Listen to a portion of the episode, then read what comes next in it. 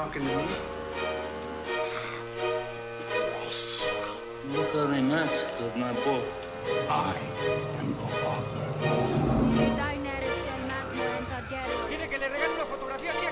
My name is Maximus Decimus Meridius.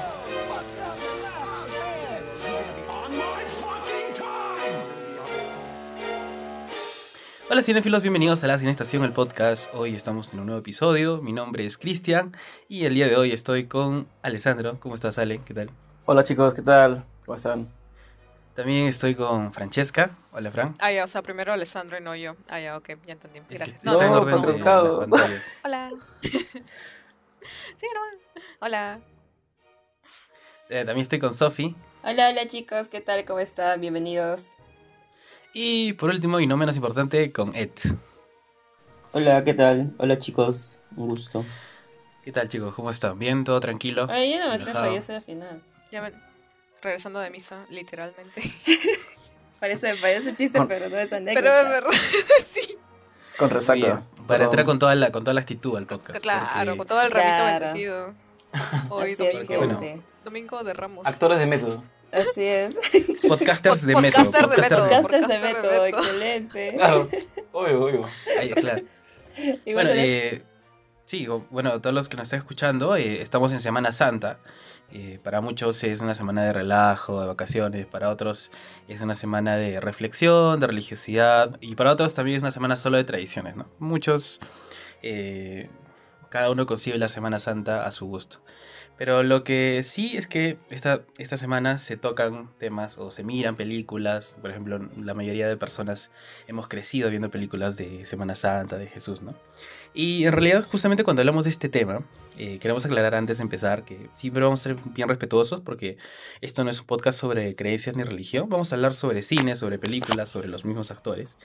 Y bueno, siempre hay un umbral pequeño, ¿no? Porque a veces cuando hablamos de películas que están a, a, favor de, la Biblia o de Jesús, eh, las personas que no creen no las miran. Y si es que hablamos de películas que están eh, en contra o que desvirtúan un poco según la Biblia esas cosas, pues los religiosos como que se exaltan un poco, ¿no? Es un umbral pequeño que vamos a tratar hoy día de no tocar y de pasarlo tranquilamente. Y bueno, hemos escogido algunas películas que ya los vamos a decir un poco más adelante, vamos a presentar de qué vamos a hablar. Y pues nada, bienvenidos a este nuevo podcast, así que vamos con el intro.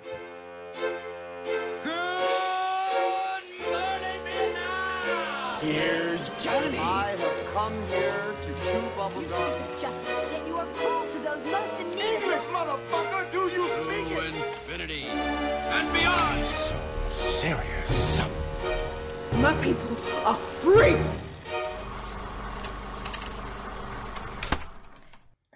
Y bueno chicos, ya comenzando el podcast, vamos a presentar primero de qué películas vamos a hablar. Eh, todas son referidas a el tema de Jesús.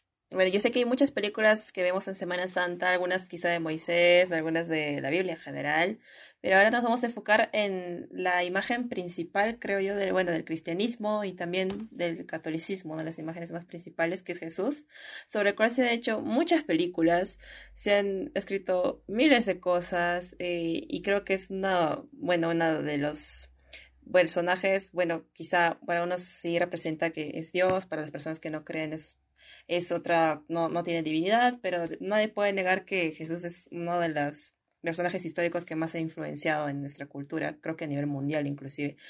Y se han hecho, como ya mencioné, bastantes obras artísticas al respecto. Y ahora vamos a hablar de unas cuatro en específico, de unas cuatro películas, eh, de todas que abordan el tema de Jesús de diferente manera. Por ejemplo, vamos a hablar de la película de María Magdalena, que como bien dice su título, aborda un poco el tema de la vida de Jesús desde el punto de vista de María Magdalena, que es otro personaje bíblico importante. También vamos a hablar de El Evangelio según San Mateo, que es una película ya bastante antigua del director italiano Pier Paolo Pasolini, que quizá muchos la reconozcan bueno, porque es una película de culto y que es bastante interesante. Y también vamos a hablar de La Última Tentación de Cristo, que también es una película considerada ya de culto y que es del director Martínez Scorsese, muy, muy, em, bastante... Es cine. Sí, sí, Eso fue bastante polémica en su momento y lo sigue siendo por la manera en que habla de Jesús y por su versión que hace de este, de este personaje. Y también vamos a hablar de la Pasión de Cristo. Creo que esta es como que la más popular de la que vamos a hablar. Eh, muchas personas la vieron, causó, causó mucho, mucho revuelo. Yo me acuerdo clarísimo de todo lo que hablaban de esta película. Y, y bueno, que fue dirigida por Mel Gibson, ¿no? Y fue creo que una de sus obras como que más conocidas de él. Y bueno, sin más preámbulos, entonces vamos a comenzar con nuestra primera película. Sí, con María Magdalena. Yay. Me da risa, el tema es Jesús y comenzamos con María Magdalena, lo cual en realidad tiene un poco de sentido porque la película, eh, a pesar de que el título dice María Magdalena, tiene también como semi-protagonista a Jesús, que justo es una de las críticas. Entonces la película en sí trata acerca de, de María Magdalena, donde comienza que su familia la pone en este matrimonio, spoilers, ya, la familia la pone en este matrimonio arreglado y ah, ella no quiere, ¿no? Se revela y a la par conoce a, a Jesús, que justo está pasando así por su, por su, por su pueblo. Bueno, ni siquiera pueblo, pero por donde vivía. Y pues se enamora de lo que Jesús vende, ¿no? Y se, bueno, no vende, ¿no? En el sentido de que, de lo que predica. Y perdón, trato de- católica acá. ya, ya perdí, ya perdí. Y voy a poner una moneda en el jarrón de herejes. No, y, am, y nada, entonces a raíz de esto causa un problema donde dice, no, yo quiero seguir a Jesús, entonces sigue a Jesús y, y ahí comienza toda la historia y ahí comenzamos a ver a Joaquín Phoenix como Jesús, que am, es justamente la crítica de la película. Primero que la mayoría la siente como blanda, mal hecha y justo por eso, porque el título dice María Magdalena, pero más se centra a María Magdalena en torno a Jesús y es como que para cualquier televidente, ya sea religioso o normal, si vas a hablarme de María Magdalena, pues hay tanto que decir sobre ella. Eh, pero no, o sea, no enfocarte, ¿no? en la película de Jesús. Y si vamos a hablar acerca de la actuación de Joaquín Phoenix, o sea, yo obviamente los dos como actores lo hicieron recontra bien cuando María Magdalena se tuvo que ver tipo inocente, su cara se notaba de inocencia, o después cuando ya tenía más fuerza, su cara se volvía más fuerte, igual con Jesús, aunque la mayoría de personas que sí son religiosas indican de que el Jesús que hizo Joaquín Phoenix no fue tan que el Jesús, Jesús de Joaquín Phoenix era muy depresivo, era muy así eh, muerto em, en su ánima. Y, y Jesús en realidad en la Biblia parece que no era así, porque incluso le gustaba jugar, con- a Jesús de verdad le gustaba jugar con los niños y todo eso, era Claro. semi-alegre, ¿no? O sea, no era depre. Y, y por ese lado, entonces creo que ahí bajaría un punto para la actuación de, de Joaquín Phoenix a, a representar a Jesús, porque si el resto lo hizo un poco mejor, excepto la Pasión de Cristo, porque es este otra etapa de Jesús. Si me estás mostrando un Jesús que tiene esa faceta, o, o bueno, yo como actor digo que, que Jesús muestro, y me muestras uno depre y pienso que depresivo ya con eso, con eso voy a, voy a actuar bien, no es así, pues, ¿no? Porque también creo que Jesús como personaje tenía Con eso ya eres innovador. Exacto.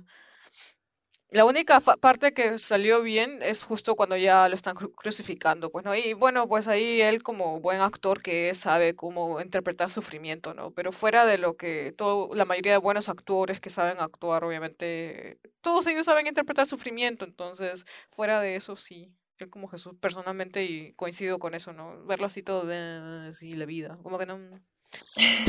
Sí. Jesús emo, qué horrible. Sí, pero lo que yo quería agregar era que, por ejemplo, por ejemplo, para este podcast, eh, la tarea era, por ejemplo, ver varias películas de Jesús, ¿no? Y en el caso de las cuatro que hemos visto, algo que me di cuenta bastante es de que vaya se repite la historia, porque todas las, todas las películas de Jesús que hemos visto, tanto en Semana Santa, en la televisión, todos, siempre te muestra a este Jesús eh, perfecto, ¿no? Bonachón, buena onda, humilde, este comprensivo. Entonces, si siempre se va a repetir esa misma trama, esa misma representación, ¿no? En todas las películas, porque es lo más común y de repente lo más aceptado o, o- o lo más eh, bonito, no religiosamente, eh, cuando ves varias, como que ya es un poco, eh, no aburrido, sino repetitivo. Entonces yo creo o siento que en este caso el director lo que ha querido hacer es eh, no ser único y diferente, sino simplemente eh, tratar de salir de este molde que siempre este, se ve en todas las películas y, darle ¿no? su, su, estilo o su diferenciación o su plus o su aporte como director al género, ¿no? De repente este Jesús no era eh, eh, eh, preciso o bíblicamente, no como la Biblia, pero fue una, una interpretación, una adaptación o una representación personal del director o del actor de Joaquín Phoenix. Entonces, por ahí me pareció interesante que sea diferente. No, yo, ¿sabes? ¿Sabes lo que sí te entiendo, pero ¿sabes por qué? Yo creo que por qué se hizo, porque el título nuevamente es María Magdalena. Y yo creo que la solución del director a querer resaltar más a Rooney Mara, que es la actriz que interpreta a María Magdalena, es decirle, Joaquín, deprímete más, ¿no? Para que no sopese tanto. Porque es que creo que esa trató de ser su, su solución, pero no le salió. Porque, o sea, nuevamente, la película dice María Magdalena, ¿y qué me das en la película? No me das tanto María, es más José, este Jesús. Entonces, sí, no, no sé. Bueno, o sea, yo creo que para um, empezar a analizar esas películas tenemos que encontrar un criterio, ¿no? Porque supuestamente si todas hablan de Jesús, entonces todas son, entre comillas, una adaptación de la que está escrito en la Biblia, que es como si fuese el libro del que se ha adaptado, ¿no? Pero ahí viene la intención del director, pues, porque hay muchos directores que expresamente dicen, yo no estoy adaptando nada de la Biblia, yo estoy haciendo una película totalmente ficción de mi visión sobre la historia que pasó. Y este es el caso en el que ha pasado con este director, porque este director lo que quería hacer es, eh, justamente cuando la estrenó, bueno, cuando la lanzó, en esas épocas, el Papa Francisco había lanzado, había decretado que María Magdalena sea, sea Ah, santa. sí, sí, que ya Ajá. no, sí, que ya- no, no, Era- no santa, sino era una de Claro, las pero luego, luego, O sea, la declaró discípula. luego, años después, igual, o sea, se hizo, sí, sí es, sí la hizo santa. En ese momento la hizo la, Claro, claro, la sí, sí, sí, apóstol sí, de los apóstoles, ajá. Eso Y era porque seguía, seguía marcada, pues. Claro, porque como ustedes saben, o bueno, si es que no saben, por lo que nos está Ah. escuchando, eh, María Magdalena siempre ha sido eh, ese mito de la mujer que no debió estar con los apóstoles, de la prostituta, la misma iglesia la tachaba así, ¿no? Entonces, con el tiempo, eh, ya, digamos, se ha ido modernizando, ha ido avanzando ese concepto en el mismo Vaticano, y ahora pues ya la han decretado así. Entonces, justamente a raíz de eso, el director como que quiere dar esa visión de María Magdalena, la empoderada, la que es diferente, la que no se deja, este eh, sopacar por los eh, apóstoles y la que tiene una conexión especial con Jesús, ¿no? Y ahí es donde viene el detalle. ¿Por qué muchas personas que esta película, o sea, esta película obviamente no es para personas que normalmente están acostumbrados a ver películas de Jesús, que nace, predica, muere y resucita. No, porque te saca el chip, ¿no? O sea, eh, no es como que tú estás viendo y dices, ¿qué está pasando? ¿Por qué siento una conexión entre María Magdalena y Jesús, Jesús que no me cuadra, ¿me entiendes? Entonces, supuestamente, supuestamente lo que dice el No, director sí. es que él quería generar una conexión espiritual, ¿no? Y ahí viene el punto de quiebre, como dicen ustedes. que- que- como Sí, que o bueno, creo que está muy chévere eso de que intenten mm, rescatar el tema de la imagen de María Magdalena, porque sí había sido bastante estigmatizada eh, a lo largo de la historia y de la tradición cristiana. Y este, me parece bacán que haya intentado hacer esto, pero bueno, sí, igual creo que quizás habría podido hablar un poquito más de ella, aunque en realidad todo eso sería ya es cuestión de ficción, porque en la, en la Biblia tampoco se creo que se hace tanto Ficción entre comillas. Yo creo No que el sé. director no se arriesgó, porque si en realidad hubieran querido hablar sobre María, Ma- María Magdalena, habían tantos caminos para tomar y, por ejemplo, uno, ah, bueno, primero que nada el hecho de que todo el mundo la tildaba de, de perra, por, o- por o bien tratar de, por- eh, porque quizás haya tenido algo con Jesús o porque tuvo algo con todos, o sea, en esas épocas sobre todo ver a una mujer con 12 hombres paseando juntos es como que, claro. ¿qué fue, no? Am, Claro. pero cuando ya Jesús murió, también se dice de que ella hizo su propio, em, ¿cómo se le dicen? Tipo, en las Biblias tiene cada, cada, em, tipo Mateo, José, li- libro está. Entonces, que, que claro, que María Magdalena hizo su propio tipo, entre comillas, libro, tipo Ah, predicamento. Eva- Evangelio seg- según María. Ajá, eso, exacto. Ese, eso. sí, Entonces, sí. hay tantas cosas. No, incluso, exacto, no, entonces- incluso hay rumores de que, no sé, o sea, dentro del cristianismo siempre como que mitos como que, por ejemplo, hay Que un ella tuvo una hija. Judas, Un hijo. o quizá eso, no sé, no sé, o sea, Eh, O sea, mira, primero, una película, o sea, si es que el director hubiera querido, película acerca del Evangelio según eh, María Magdalena. Segundo, eh, la, como la vida de María Magdalena después de que murió Jesús, quizás ahí ya estarías chocando con los religiosos, eso es lo malo, porque como es afuera del tema es bien complejo hablar sobre eso. Creo que el único que se arriesgó y así como que con un pelo de rana fue este el código de la película El Código da Vinci. Ahí se fueron donde da- donde, No, pero, mucha- pero donde da la ficción, ilusión ficción. Ya bueno, brevemente la película del Código da Vinci va de que supuestamente eh, Jesús Por eso y dije María. Magdalena tuvieron, tuvieron hijos y que habían los No, descendientes de-. Bueno, uno. tuvieron uno, ¿no? O sea, y que hubo descendientes, obviamente, y que y ahí se habla de, de la descendienta de Jesús, ¿no? De, de la chica que interpreta Y la de Amélie, francesa. sí. La de Amélie. La de Amélie, este, exacto. eh, La de Amélie. ¿Cómo se llama? Audrey, Audrey Son. Audrey- Audrey algo. Claro, esta, esta, esta misma Audrey cultura popular es la que eh, no solo es cultura popular que sale en los libros, sino porque también estaba en la iglesia. O sea, no solo nosotros lo decíamos, la gente que creó esos libros, esas novelas, sino en la misma iglesia la ponían a María, a María Magdalena en súper segundo plano, como que la despreciable, ¿no? Al menos en la antigua iglesia, ¿no? Ahora, como que ya le dan una nueva, nueva visión, ¿no? Claro, Lo- pero este tema de la relación supuestamente entre Jesús y María Magdalena está desde hace bastantes años, ¿no? Por ejemplo, eh, creo que, a ver, en esta, por ejemplo, en esta pintura que hay de la última cena, creo que todos la han visto, esta de los doce apóstoles eh, juntos, y hay un, precisamente, hay un apóstol que está al lado de Jesús y que tiene una figura bastante femenina. Ah, o sea, y todos tiene dicen como que es el- pintor le, le puso los, ese- Ajá, y está como que un poco Ajá. inclinada. Y es como que algunos decían, ¿y qué tal este apóstol? No es un apóstol, Mm. sino que es María Magdalena y que le estaba representando al lado de Jesús para, no sé, simbolizar su cercanía, su relación. Y, y o sea, este tema sí daba, daba O bastante sea, que hablar. yo pero- pienso nuevamente no sé. que esta película se titula María Magdalena, pero no le dio eh, la chance al tema. Eh, nuevamente se fue por lo seguro, que es hablar sobre María Magdalena mientras, a- mientras Jesús estaba ahí. Y, y solo para tener tipo una salvaguarda, ¿no? En caso de que el tema aburra. Pero no porque... O sea, yo creo que sí, de repente no se ahondó mucho en María Magdalena tal cual, pero, o sea, creo que fue suficiente, ¿no? Porque al inicio de la película, bueno, se habla sobre sus orígenes, ¿no? Eh, cómo tuvo los problemas con su familia, más que nada por, por, por una sociedad machista, ¿no? Que querían que se case con, con alguien.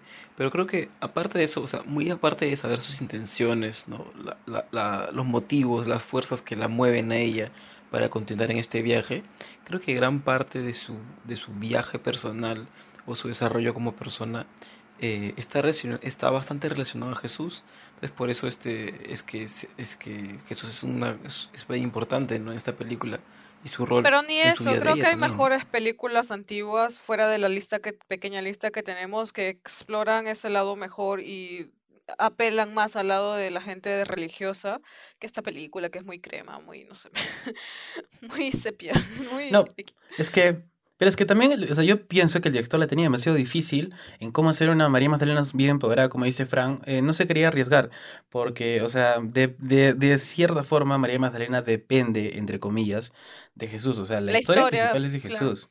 Y, o sea, ¿por qué es que María Magdalena le quiere dar ese reconocimiento? No necesariamente porque ella quería destacar entre todas las mujeres entonces, sino porque fue la primera que anunció la resurrección de Cristo, fue la primera que Jesucristo le dio por su nombre, fue a la que Jesucristo siempre eh, la destacaba entre los apóstoles. O sea, siempre su historia tiene que ver con Jesucristo, con Jesús, ¿no?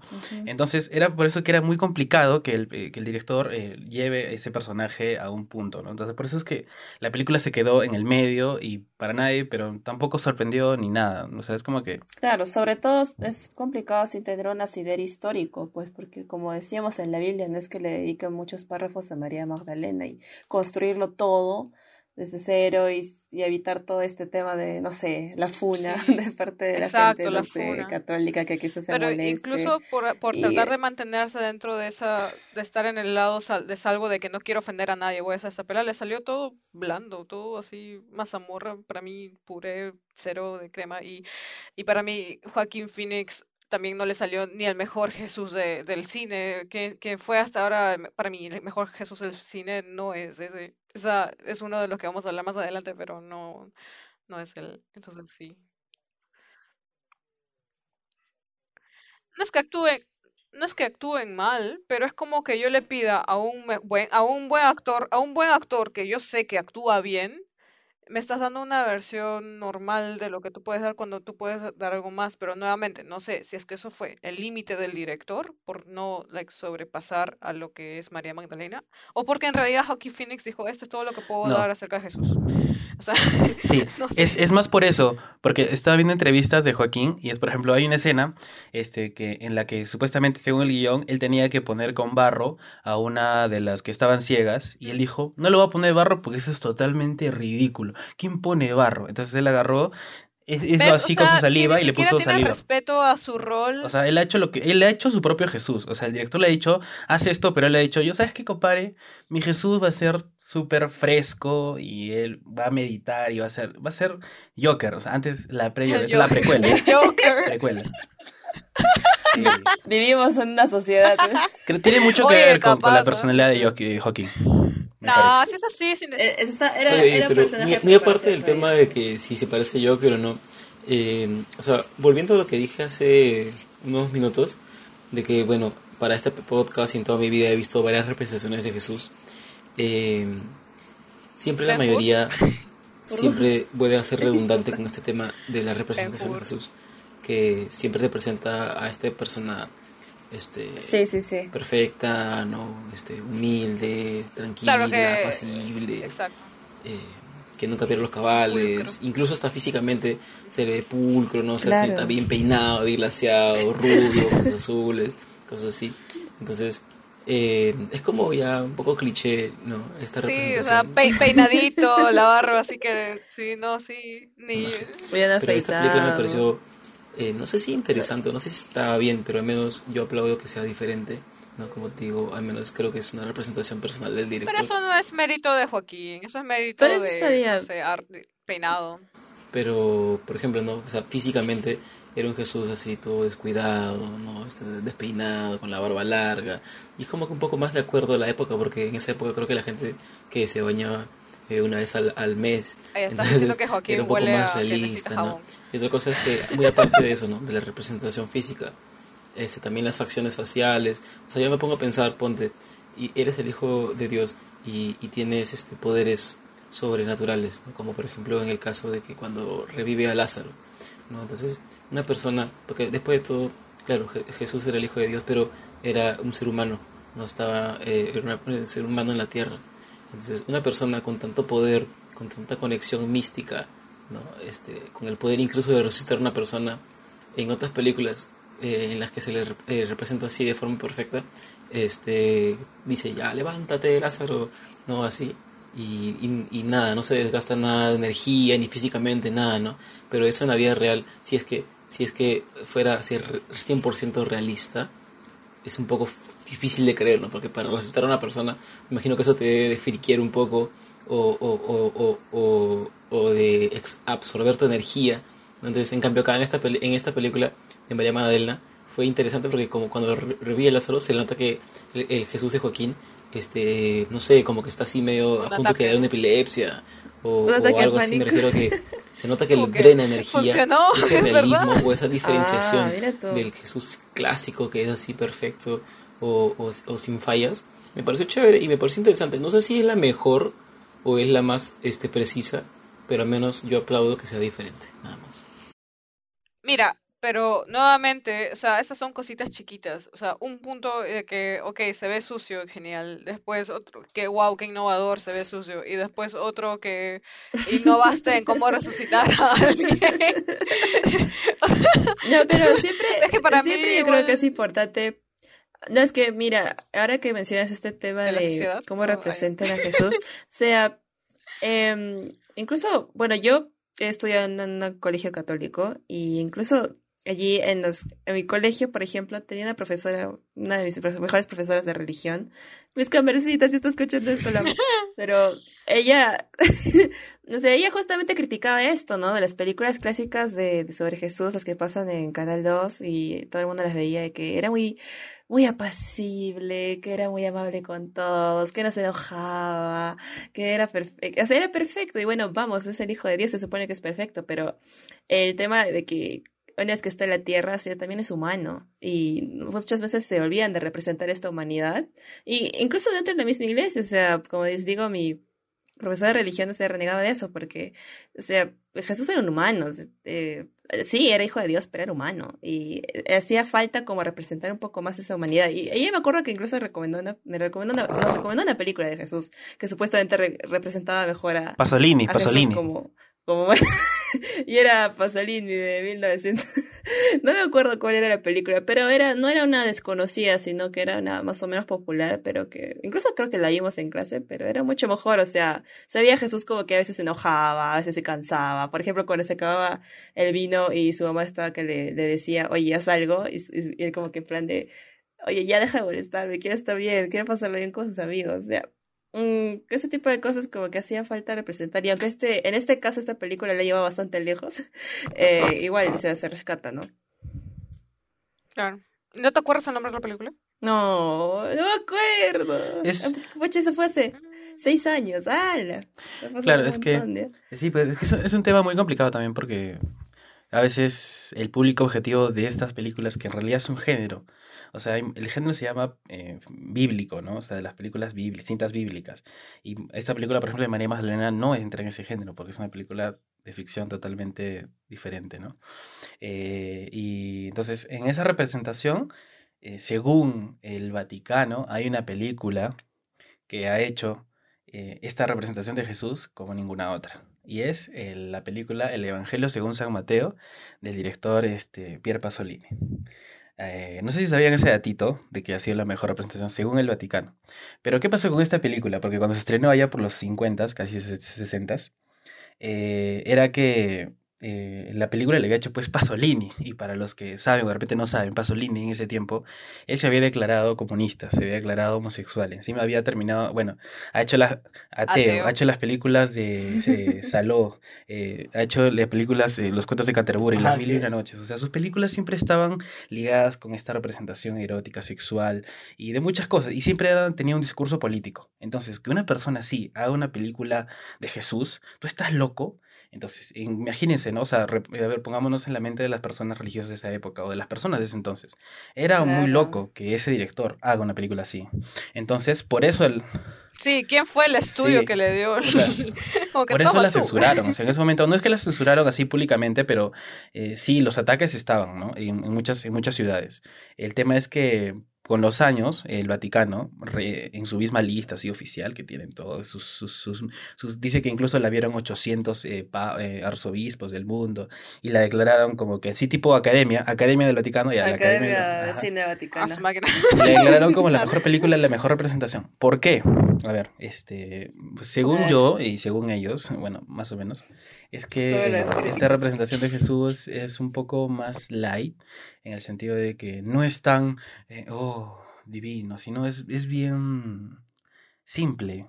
O sea, no sé, minimalista, humilde, es un, un flaquito, un flaquito que va por el camino haciendo milagros y al final lo matan. Y encima su muerte ni siquiera es tan brutal, ¿no? O sea, camina en la, en la película creo que camina en la cruz como tres minutos y de ahí lo clava en unos dos minutos y se acaba la película. O sea, toda la película es más de su vida y la película donde supuestamente tiene que ser más humano y mostrar bien naturalista lo hace bien natural. Entonces, según la iglesia, esa es la representación más natural. No sé qué les ha parecido a ustedes esta película en cuanto a ver esa representación de Jesús. ¿Cómo lo han sentido? Yo sí, o sea, concuerdo contigo. eh, No, no sabía eso de la lista del Vaticano, pero sí, cuando lo vi, eh, sí, pues lo sentí respetuoso, primero el tema, eh, humilde y tampoco no salamero, porque nuevamente, ¿no? Usualmente Jesús es como que el perfecto, ¿no? Y en esta película, pues no. Y, ah, pero muy aparte de cómo fue representado eh, Jesús, la película en general me pareció bien artística, a pesar de ser los 60, tenía un buen estilo. Eh, sé que algunos acá no concuerdan conmigo, pero eh, sí, a mí sí me gustó. Incluso si es que ya puede haber algunas fallas eh, de cámara técnicas que son tecnicismos chiquitos, eso en el hilo de la historia tú no te das cuenta. La razón por la que yo en particular me doy cuenta es porque, que, pues, obviamente, pues yo, yo, yo, yo veo películas y, bueno, lamentablemente estudio cine. No, lamentablemente estudio cine. Entonces, este, tengo ese ojo. Pero la mayoría de personas que ven películas no se dan cuenta de esos detalles tan chiquitos. Así como hay un, un millón de ejemplos donde hay errores de continuidad, porque es un error de continuidad. Y eh, en cualquier película, en cualquier cine, y la gente no se da cuenta, ya igualito. Entonces, fijarse en esas cositas, en esos detalles, yo creo que no valdría la pena, porque en realidad la historia llama bastante su actuación también. Y nunca pensé que no iba a criticar un mo- una, una monoceja, porque eh, el actor pues tiene una monoceja, ¿no? Ah, pero sí, sí. a mí sí me Una- llamó. Uniceja creo que se llama. Ah, ya, perdón, uniceja. Pero sí, como Betty la Fea, ¿no? Eh, chicos, esta película Betty la Fea es fue... el nuevo Jesús. ¿Esta película fue la que ganó el Festival de Venecia en el 64 o me estoy equivocando? Sí. Sí, fue la que Así ganó el, el, el Pasolini ganó el León de, de Plata en ese entonces. O León de Oro, creo. Sí, cuando se estrenó. Así, en realidad, la, creo que la película la estrenaron en el 58, recién la presentaron al festival en el 64, una cosa pasó así, pero pasaron unos añitos. Sí, acá, Claro. o sea, dicen de que todo, la gente se juntó en realidad para abuchear la película, porque obviamente es de Pasolini, una persona controversial, política, atea y todo, y pensando que iban a... eh, Pensar, todo el mundo pensó, pues no, como dijo bien Christian, de que iban a hacer X a la película de Christian. Y al final hizo una buena. Todos, entonces todo el mundo en realidad fue para abuchear, pero en realidad terminando aplaudiendo y alabando la Aplaudiendo. película, sí. Y, y no solo eso, también fue nominada al Oscar, tuvo tres nominaciones. Mejor banda sonora, ¿De qué? que- ¿De qué? mejor banda sonora que a mí, la banda Wow, sonora sí, el chévere. sonido me gustó bastante, sí, el sonido Sí. sí, me, me- me- no sé, me, me sentía media mística, pero no, sí, en el momento sí me Mejor dirección artística y mejor vestuario. Fue nominada esas tres cosas en, Vestuario, en el claro. Oscar. No ganó nada, pero bueno, fue dirección nominada. artística ¿no? también. Ah, No, igual, o sea, la nominación, sí. Pero a mí lo que me llamó la atención es que se llamara así, ¿no? El Evangelio eh, según, Según San, San Mateo. según San Mateo. Y bueno, creo que una de las, no sé, yo imagino que una de las razones por la cual escogió precisamente este Evangelio fue porque, bueno, se dice, ¿no? Que de los cuatro Evangelios, son cuatro, no recuerdo los nombres ahorita, pero son cuatro. Mateo, Lucas, Pero el de Mateo, eh, que yo sepa, Marcos. es uno de los discípulos que era como de los más cercanos a Jesús y fue él uno de los que vio presencialmente muchas de las cosas que hizo Jesús y que describe obviamente en el Evangelio. Entonces, me parece chévere que haya abordado justo eso para poder explicar eh, la vida de Jesús desde tono como que un poco más, no sé, íntimo. O sea, El, que, es el que el tiene que más, más cercano detalles. Ujú, Claro, claro. Sí. Eh, yo justo iba a preguntar, porque volviendo un ratito a la película de María Magdalena, al final de la escena, María, eh, es que Suéltala, no, María, amiga, eh, María. Magdalena, espérate, no, María Magdalena sale y le dice Su este, película este post- no, no, sin comentarios, no. Le dice, María le dice, Magdalena le dice a uno de los apóstoles, este, entonces no vas a le contar la historia como Jesús lo quiso, y ese pata le dice que no, pues no voy a contar mi versión. Eh, quiero saber quién era ese, este Mateo, no era Mateo, No, era Pedro. Pedro, sí. Pedro, ya, entonces Ajá. era Mateo, está bien. Sí. ¿Y, y cuál, cuáles hicieron? Si o sea, no me equivoco, eso justo le iba a preguntar a mi mamá, porque, hola mamá, porque, fuera de bromas, hola mamá, ya, porque dice el, the, the gospel, the gospel according to Saint Matthew. eh, no ¿Cómo? sé, Disculpa. ¿Cómo? Cambiamos- cambiamos de idioma en el podcast. En cristiano, por favor. Cambiamos de El idioma. Cristiano, evangelio, cristiano. el evangelio, ya lo traduje, el evangelio según San Mateo. Ay, ay, Ah, ay. entonces significa que hay evangelios que todos estos te dicen cómo, según ellos, de, em, Jesús murió. ¿no? Sí, es O cierto. sea, versión, eso es versión, cierto. versión Pedro, versión Mateo, versión así. No, pues sí, claro, porque sí, de hecho, en cada uno de los evangelios se narra obviamente la vida de Jesús desde diferentes puntos de vista de cada apóstol que lo escribió, ¿no? Pero sí, hay muchas, hay varias diferencias. O sea, no hay diferencias como que graves, como que tú digas esto está diciendo otra cosa, pero sí, en algunos hay más detalles, ¿no? Si Ajá. mal no recuerdo, en el de Mateo es en el que hay muchos más detalles, Más porque detalles. supuestamente Ah, Mateo vio por presencialmente ejemplo- muchas de las cosas. Claro. Claro, por ejemplo, en el, en el, en la parte de la pasión, el Evangelio de San Juan es uno de los que tiene más detalles acerca de eso, eh, a Mm, es comparación de otros. Y ahorita que lo, que lo Ah. mencionas, justamente entiendo, ahora entiendo por qué eh, la película no habla mucho de la pasión, porque en San Mateo no menciona mucho esa parte. O sea, es como que...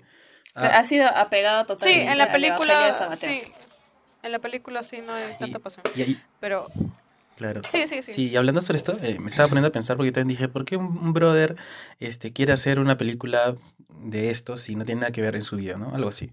Y bueno, no sé si Sí, por ah. esto habrá sido, pero dicen que su mamá, que eh, era muy eh, religiosa, y, y su mamá incluso aparece en la película. Eh, en la María, la mamá de, de Jesús María, eh, cuando ya es anciana, es su mamá.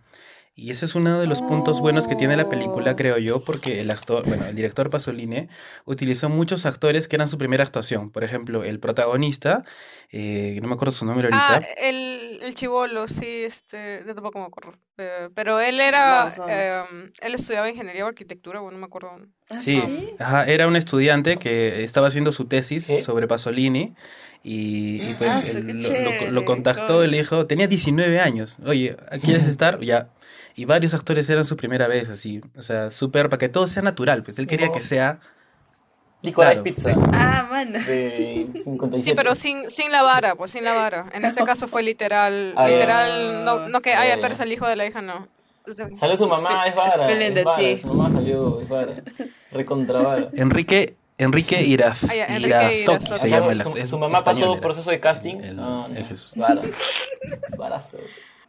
Largoya, Largoya, Largoya. Ya, bueno, volviendo, volviendo al tema, No. eh, sí, ese también es otro tema a recalcar, porque para poder dirigir a un actor que no ha llevado una, no tiene una experiencia previa de actuación o no sabe, no ha estudiado actuación, si es que sirve, no sé, perdón, si es que ofendo a alguien, pero si es que en el sentido de que yo creo que se requiere preparación, ¿no? Y dirigir a alguien que no la tiene, eso requiere un montón de habilidad. Entonces, eso también es otro punto a favor del director haber hecho, obviamente haber dirigido actores que no tienen experiencia y que salga tan natural, porque al final el objetivo de esta película, de, mejor dicho, de esta película en particular, sí, es que las actuaciones salgan naturales, pues, ¿no? En el caso de Jesús o de los apóstoles, cada uno con su peculiaridad, ¿no? O del- de, la de María José. Es justo me acuerdo de la primera escena, porque me- nuevamente es la- lo que le dije a ustedes, ¿no? Las primeras escenas cuando uno comi- cuando comienza la película y sale eh, una toma de mm, José, creo que es el papá de, de Jesús, ¿no? José y María, María y José, sí. Eh, y José, y después la foto, la toma de María, y después José, y después María, así embarazada, ¿no? Y José se va, ¿no?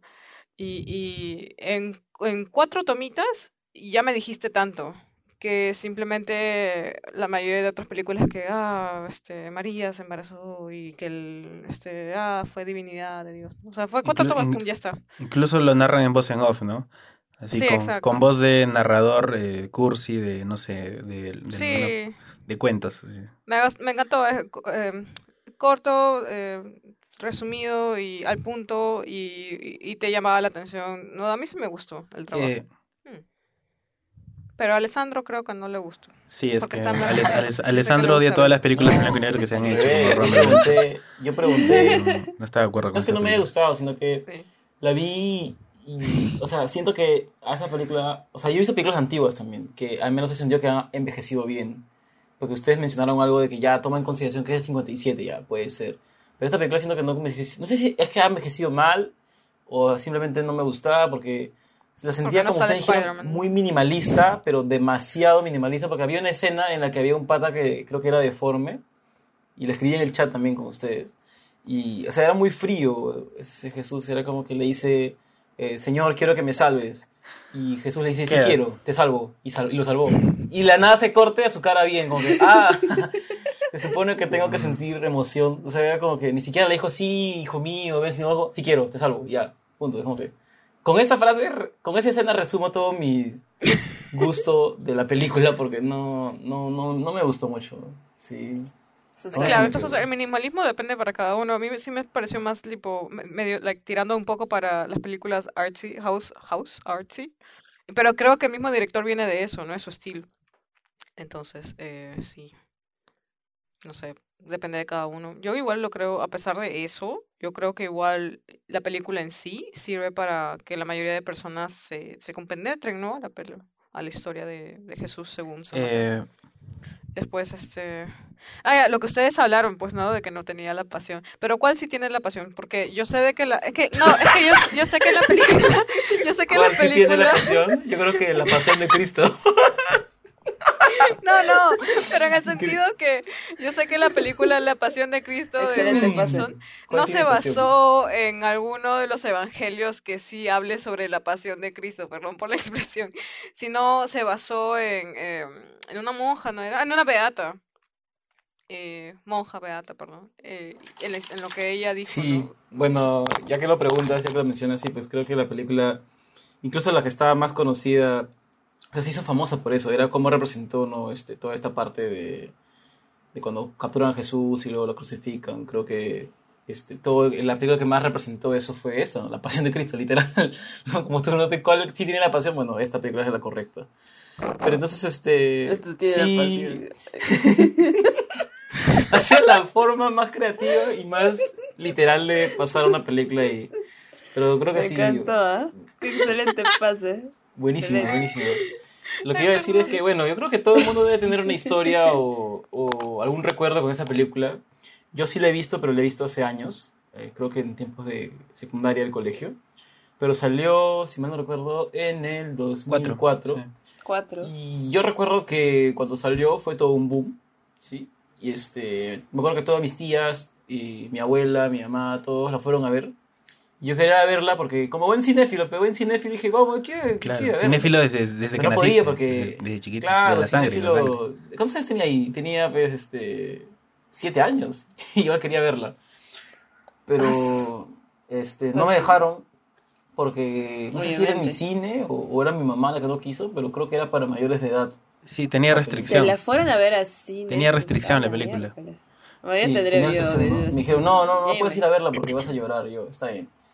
Pero igual me lo hicieron en mi colegio, porque mi colegio también era religioso y querían que llores para que digas, Jesús hizo esto y tú eres un pecador. Así era mi colegio. Digo que, En mi colegio no, de hecho, en mi colegio, eh, de- no, me acuerdo que alguna vez lo comentaba nuestras- una de nuestras profesoras y decía que era demasiado sangriento, o sea, que, Ajá. o sea, que le habían metido demasiado sangre justamente para llamar la atención por el morbo, o sea. Es el morbo, o sea, Pero que... o sea, es, el morbo, o sea, mira, bueno, eso decía, sufrido". eso decía mi congregación de mi colegio. Es que yo, y por eso nunca la proyectaron.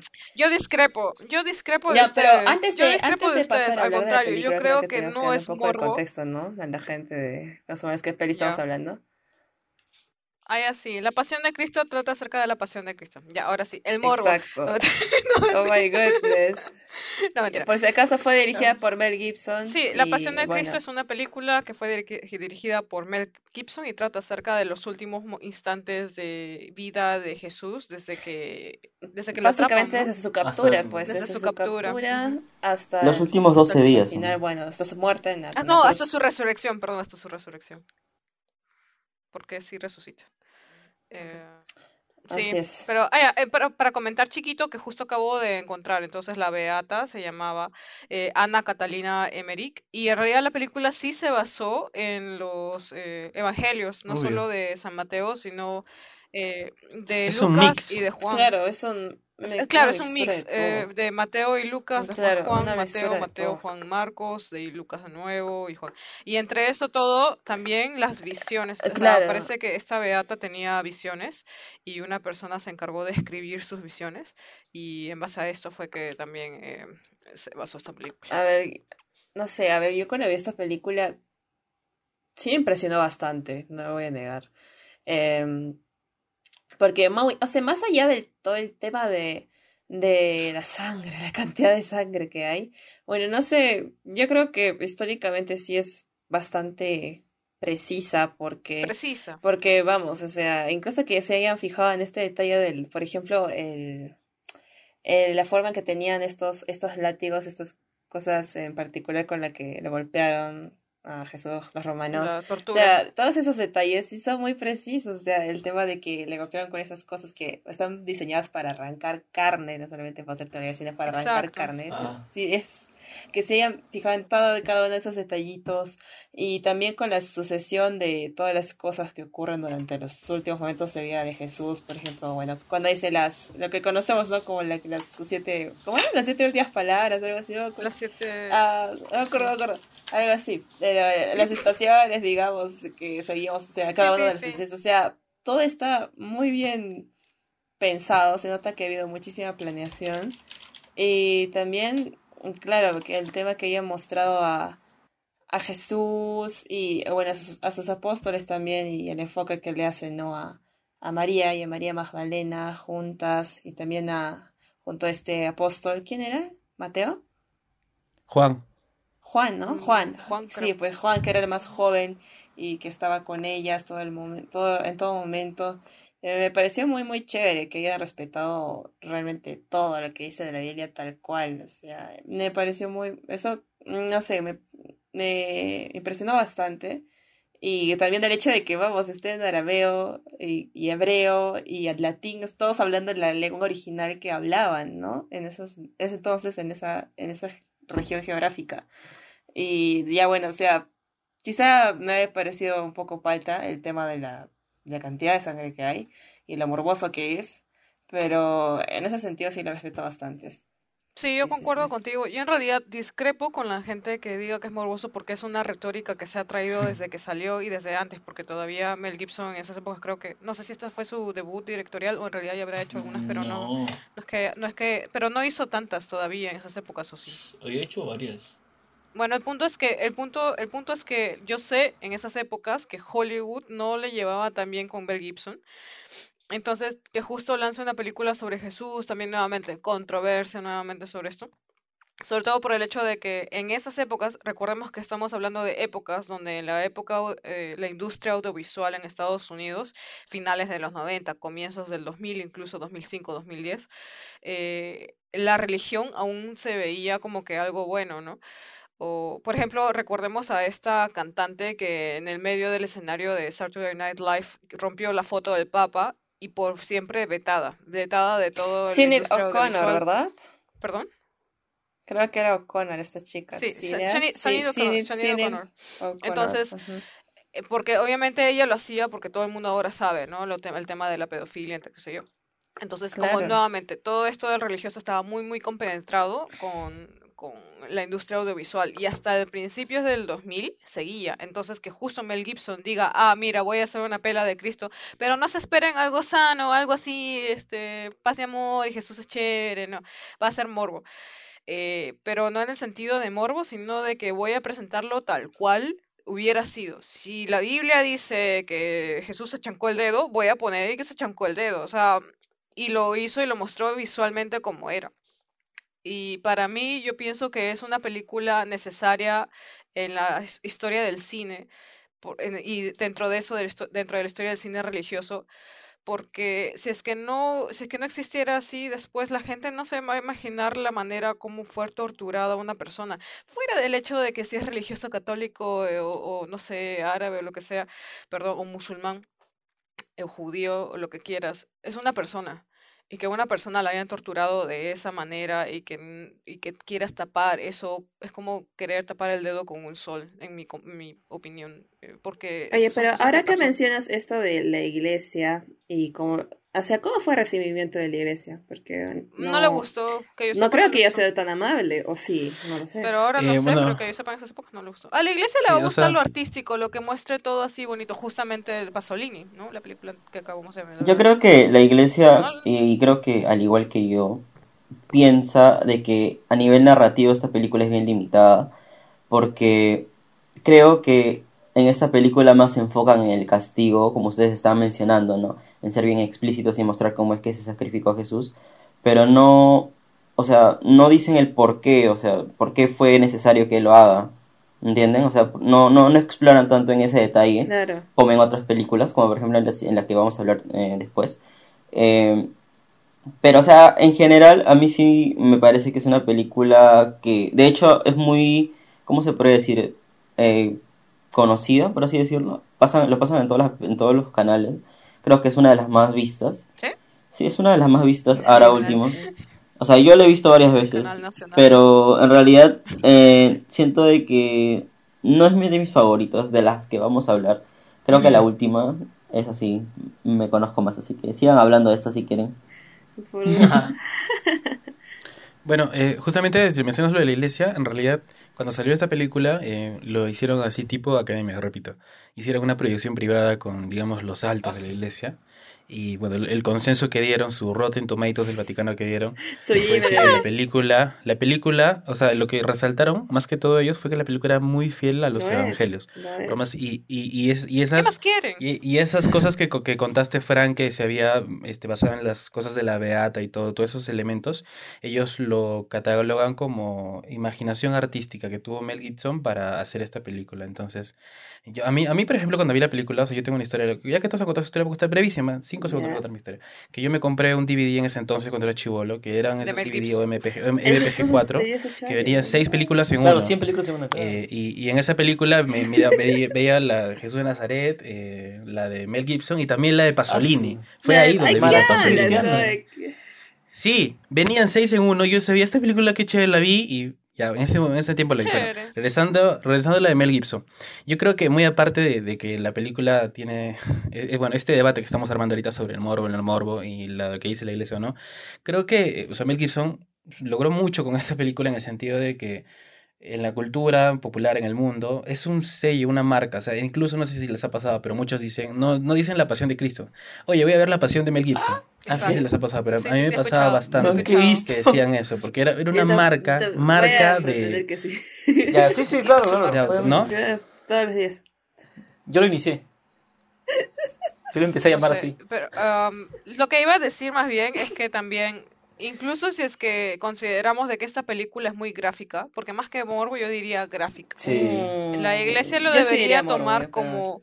Como una como una morbo quieres que te muestre morbo A te ver. digo te agarro te, te, te agarro Es toda una vamos. lista de películas A que ver, en a realidad ver, sí A son ver, morbo. a ver, mira, desde... Ahorita no, pues no tengo, no, o sea, que yo me pero sí, yo sí he a- visto varias que en realidad sí son morbo. Claro, y por- pero es que, es que morbo yo creo que es más morbo. Escucha, escucha, mira, morbo es que morbo es hacer una película gráfica por el sentido de hacerla, por el placer de hacer morbo, que hay un montón de degenerados que hacen. Es como que te diga el pata que hizo el cortometraje de Chile Bestia, lo hizo porque se le salió de la naturaleza. Eso es ser morbo, a pesar de que no haya sangre, es ser mo- hacer morbo, tratar de pensar, si es que de mi imaginación sale que una señora tiene sexo con un perro, eso es morbo. No es O sea, morbo, porque es un Es hecho exagerar. histórico. Escucha, pues. Exacto, ahorita, porque tú lo sabes. Yo estoy diciendo mi ejemplo de que el señor. Imaginemos que haya salido de su imaginación, que eso no existió, que no hubiera sido histórico. Imaginemos que yo ahorita creo mi historia. Ah, una señora tiene se- este, relaciones con un perro. Eso ya es raro, pues. En cambio, esto yo creo que es más gráfico y gráfico basado en algo que pasó. Y yo creo que para colmo la iglesia lo debería nuevamente usar como una herramienta, en, like, entre comillas, beneficio de que exista sé, esta, algo tan gráfico sobre, ¿sabes por qué? Porque ahorita que acabo de salir de la iglesia, que les ¿Qué comenté. No, es que, es que li- literal acabo de salir de la iglesia. eh, y justo hoy, domingo de Ramos, estaban hablando justo sobre la pasión de Cristo. Y el pata, mientras, el pata, perdón, el padre, otro, otra monedita en mi, otra monedita en mi jarra. Eh, el padre que estaba hablando acerca, contando acerca de, de lo que pasó, ¿no? Desde que Jesús fue atrapado, de todo lo que sufrió, que lo comparó con Barrabás, creo que se llamaba Barrabás. Dijo, mira, este es asesino, quieres liberar a este pata. Claro, claro. O sea, Mientras él habla, mientras el padre hablaba, en mi cabeza estaba pasando la película de Mel Gibson. O sea, no, sí like, pasa, sí literal, pasa. Escena que por escena. Y yo creo evangelios, que, creo yo- que sí se te va la cabeza. Pero yo decía más porque siento que es un Es que- poquito morboso, porque, a ver, es que, no sé, ah, quizá la gente tiene, cada uno tenemos nuestro concepto de morbo, ¿no? Bueno, yo vengo bastante del, del ámbito periodístico y este periodismo. Y cuando hablamos de morbo, eh, nos referimos a, por ejemplo, un, hecho violento, qué sé yo, un robo, un asesinato. Y el hecho, digamos, de cómo tú presentas ese hecho es lo que lo convierte en morboso o no, porque el asesinato, digamos, puede ser algo muy cruel, ¿no? O sea, que mataron a alguien, lo descuartizaron y, y lo pusieron en una caja y lo botaron al, río. O sea, de por sí el hecho es, sangriento y no lo puedes ocultar, ¿no? Como que es lo, lo que ha pasado con el tema de Jesús, ¿no? O sea, los evangelios ahí está, miren que le latigaron, que estaba lleno de sangre, que apenas podía caminar, pero o sea, por ejemplo, yo le encuentro un poquito como que faltas morboso por el hecho de, a ver, esos close-ups que le hacen cuando el látigo se le clava en la carne a Jesús y, Ah. se siente como, o sea, hasta puedes ver Es cómo sí, es sale que sí, volando la sin- carne. Exacto, pero sin eso no tendrías esa reacción y sin eso tú no sentirías el dolor que Jesús Exacto, sintió. o sea, si tú me pones, escucha, es sabes, punto, en el ¿no? cine O sea- justo, en el, en el cine justo hay este problema, que hay tantas películas de ficción que muestran siempre a una persona que, ah, le golpeaste en el, en el estómago y sigo corriendo. ah, No, me tiraron una bala en o la sea- pierna y sigo corriendo. Y, y en cambio, eh, ya están, tipo, nos hemos desintetizado del dolor de alguien que recibe una bala. Claro, Tú recibes una sea, bala, obviamente vas a parar de correr y Claro, te va claro, a doler. pero creo que la, no Pero sé, a la eso gente voy, se ha acostumbrado tan- bastante al tema de normalizar, entre comillas, el sufrimiento de Jesús, porque ya lo venimos repitiendo pues todos los años, todos los años nos recuerdan que Jesús murió crucificado y como que ya, pues, como que ya la, ¿no? Pero esas películas es como que un shock. Pero es que es justamente estás diciendo lo que es mi punto. No, o sea, Porque mi punto justo es eso. Yo creo que Mel Gibson estu- estuvo muy bien para el cine en hacer algo así, porque si es que no hubiera hecho eso tan gráfico, No sé, ah bueno, no lo eso, hubiéramos claro, eso sentido. ya es cuestión de opinión. también. En mi opinión como que me pareció excesivo. Claro, es o mi sea, opinión. yo entiendo que Todo se resume a su punto quizá, pero opinión o sea, claro, para mí como que no, era demasiado y A era ver, muy- muy cosa. trata de hacerme sentir Pero a ver, pasando se a, pasamos a otra así película fuerte. ya Bueno, que yo, Ah, yo creo que la, la discusión se ha ido mucho ¿Qué por el lado de, Está interesante. de, la, de, la, de lo que significa la película para cada uno. El morbo. O sea, para Frank la película ha sido neces- necesaria y importante Pero- para la representación de Jesús. Incluso para el O cine. sea, para el cine obviamente la película es importante, estoy- pero no sé. Esa sí la debatería. Estoy en un punto medio. O sea, yo creo que es necesario mostrar esa, ese proceso de tortura y, o sea, ser explícitos, no exagerando, sino siendo, o sea, como dices tú, necesarios, transparentes y todo eso. Pero por otro lado, también no, para hacer eso no tienes que recurrir a, a, a close-ups de literalmente carne saliendo de tu cuerpo. O sea, es, es como, es, es, es, es, es- A ver, es pero, el- pero, es- pero es captarías, más fácil- agarrarías la misma es atención. lo más fácil para... Agarrarías la misma Es lo Es atención. lo más fácil. Es como decir que Es que para yo. mostrar Es que es fácil decir que es fácil, pero es que no, en realidad no es tan fácil. Es fácil si es que tú me dices que vas a usar el gore para, por ejemplo, fácil es, un ejemplo así muy claro, usar palabras soeces, lisuras, o usar este, escenas sexuales al principio de una película para agarrar la atención del público. ¿Ya? Eh, dos personas comienzan, tienen relaciones, o este, ah, eres un idiota, ah, qué pavo, bla, bla, bla, Claro. y se insultan. Es fácil. O cuando los comediantes usan eh, lisuras, al comienzo dicen carajo, lo que sea, para llamar la atención del público, es una risa fácil, es una atención fácil. Decir que el morbo es fácil es muy complejo porque una Bueno, cosa es usar el morbo para llamar, que es lo que justamente dijo Sofía, que los- los- la prensa peruana lo hace, la chicha lo hace, ¿no? Te muestran la sangre, las balas, lo que sea. Otra cosa es usarla de la manera como Mel Gibson lo Pero es hizo. que justamente yo diría que ese es Pero el en la Pasión de Cristo también hay palabras sueces. Claro, es que hay, yo creo que ahí está el punto de inflexión. Es que ese ¿no? es mi O punto. sea, Todo, bueno, quizá haber ambas, mala- o bueno, Ya, ya, muchos, no. van a- no, claro, que, o sea, deja de terminar, pe. o sea, yo digo que quizás ese es el punto de inflexión, ¿no? O sea, decidir si es que fue necesario o no fue necesaria. En tu caso tú dices que sí fue necesaria. En mi caso yo digo que en realidad no, hubiera fue, sido una película que hemos visto. mismo, pero Creo. no de esa manera. Pero bueno, en Sí. cualquier caso, creo que todos estamos de acuerdo que esta es una de las películas más gráficas, como tú lo has dicho, de la pasión de Jesús. Y bueno, depende de cómo la gente se lo tome, ya cómo aprecie la película, Sí. ¿no? Porque, por ejemplo, esta película yo no La vio en el vi cine, la mía, mi mamá la vio en el cine. De verdad. Con mi abuela. No, sí, sí, o sea, mi mamá sí. Sí, todos lloraron, ya estaban llorando. Y tu mamá sí se mamó, de verdad, "Ey, pero no, ¿qué no, pasó?". no me imagino. Hasta yo me habría palteado. Oye, ah, es que uno hasta en una pantallita chiquita se emociona. ¿Qué será en el cine, no? Ahí Si se si en restrena el cine resumen- esa película, No, ¿la van a ver o no la o arruga? Pero, también? bueno, ¿Arruga? No, yo sí voy. Bueno, en resumen, entonces, No, no, este, yo- yo- el, debate queda en que... el- el- ¿Cómo que el debate? En resumen. no sé. ¿Qué cine? ¿Qué cine? No sé, Que Sofía me dijo que me calle, es yo me subjetivo, callado. pues, subjetivo, porque Es acá que dos es- personas es creemos sin- que es es, un poco necesario, una persona cree que es innecesario. es- estamos Esa en acuerdo, película estamos sin- en desacuerdo. Es que esa película, Sí, sin que es lo que, lo, cambiar lo gráfica que fue, sin lo gráfica que fue, no hubiera sido esa película que ya hemos visto y que ya está producida, que ya sabemos que es. O sea, no hubiera sido. Sí, la Eso- que ya, bueno, no eso es otro lado, pero es que una cosa es llamar la atención, sí, pero otra cosa es saber que te estás, que te estás tipo vendiendo tu atención por algo simple, pero esto no es tan simple. Esta película no es simple, no es una comedia de Adam Sandler de gente teniendo sexo. En realidad, en realidad es Ya, una ese película es el tema. bien Creo que ese es el tema. Lo que pasa es que, o sea, la película no es mala. Ah, Espera, según antes de yo, que o comiences, bueno, me llama con la que iba a decir, porque me mala, justo Sofía, pero que creo justo que Sofía me- es que justo inconscientemente, Sofía o sea, arrastra una cola de marketing que... Justo Bueno, Sofía me cortó, él ya me tenía acordé una que quería decir, porque en por cuanto a la narrativa, pero... claro. Morbo, no, es que Morbo lo Pero puede... no has estado callada todo el rato, estás hablando de no, toda la ahí película. vas a ver cuando vuelvas a escuchar esto que sí estuve callada por un buen rato. El el Que morbo lo puede tener cualquier película, escenas de sexo lo pueden tener cualquier película, escenas donde hablan la historia puede tenerlo cualquier película, otra cosa es saberlo usar. Y esta película sí lo supo usar. Pero Mel Gibson no lo sabe usar bien. No lo sabe usar bien Mel Gibson. O sea, ese es el detalle. La película es buena porque utiliza cosas. el problema es que el marketing que vende es el, el, el morbo que alimenta a las personas que van a ver la película. O sea, eso es lo que pasa. La gente va. a- Alessandro se o sea, fue. es que sí se entiende lo que dice Francesca. Sí se entiende lo que dice Francesca. El problema es que Sí, la mitad de las personas que han ido a ver la película no han ido a verla por lo bien que está hecha la película o por lo bien que representa, sino porque, cierto, ah, quiero ver cómo matan a Jesús o quiero ver cuánto sufre para sentirlo yo también. En esas épocas, claro, el marketing, pero ¿en qué año? Pues Y es, y es así como la venden, ¿no? Como la, yo me acuerdo clarito, man, Claro, cuando pero- estaba en el colegio, que decía de- la película. Así se vende. Espera, Eso, es ¿sabes que, no, no, es que no lo dis- eso, eso no lo discuto, porque ahí- miren ahí en qué lo año estuvo, en qué año salió.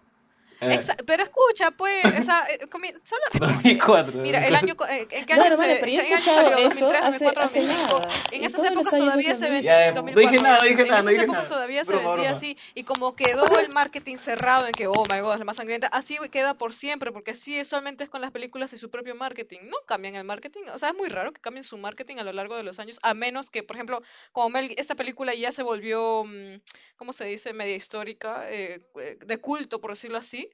Eh, ya no van a cambiar ese lado, siempre por siempre va a quedar así. Entonces, eso ya, sí, pues eso ya no va a cambiar. Sí, ¿no? O sea, pasen los años, siempre se va- le va a recordar como una de las más impactantes que se ha hecho sobre Joya, joya. Jesús y también Sí, una de las más controversiales, ¿no? Probablemente. Y también ahora, otra de las películas más controversiales que también se ha hecho sobre Jesús, pero que esta salió hace varios años, es La Última Tentación de Cristo, de Martin Scorsese. Y esa ya es la última con la que vamos a cerrar este podcast. Última, pero no menos importante, porque de hecho muchos la consideran muy chévere, muy aparte de ser sobre el tema de Jesús, cinematográficamente se le considera muy, muy, muy interesante.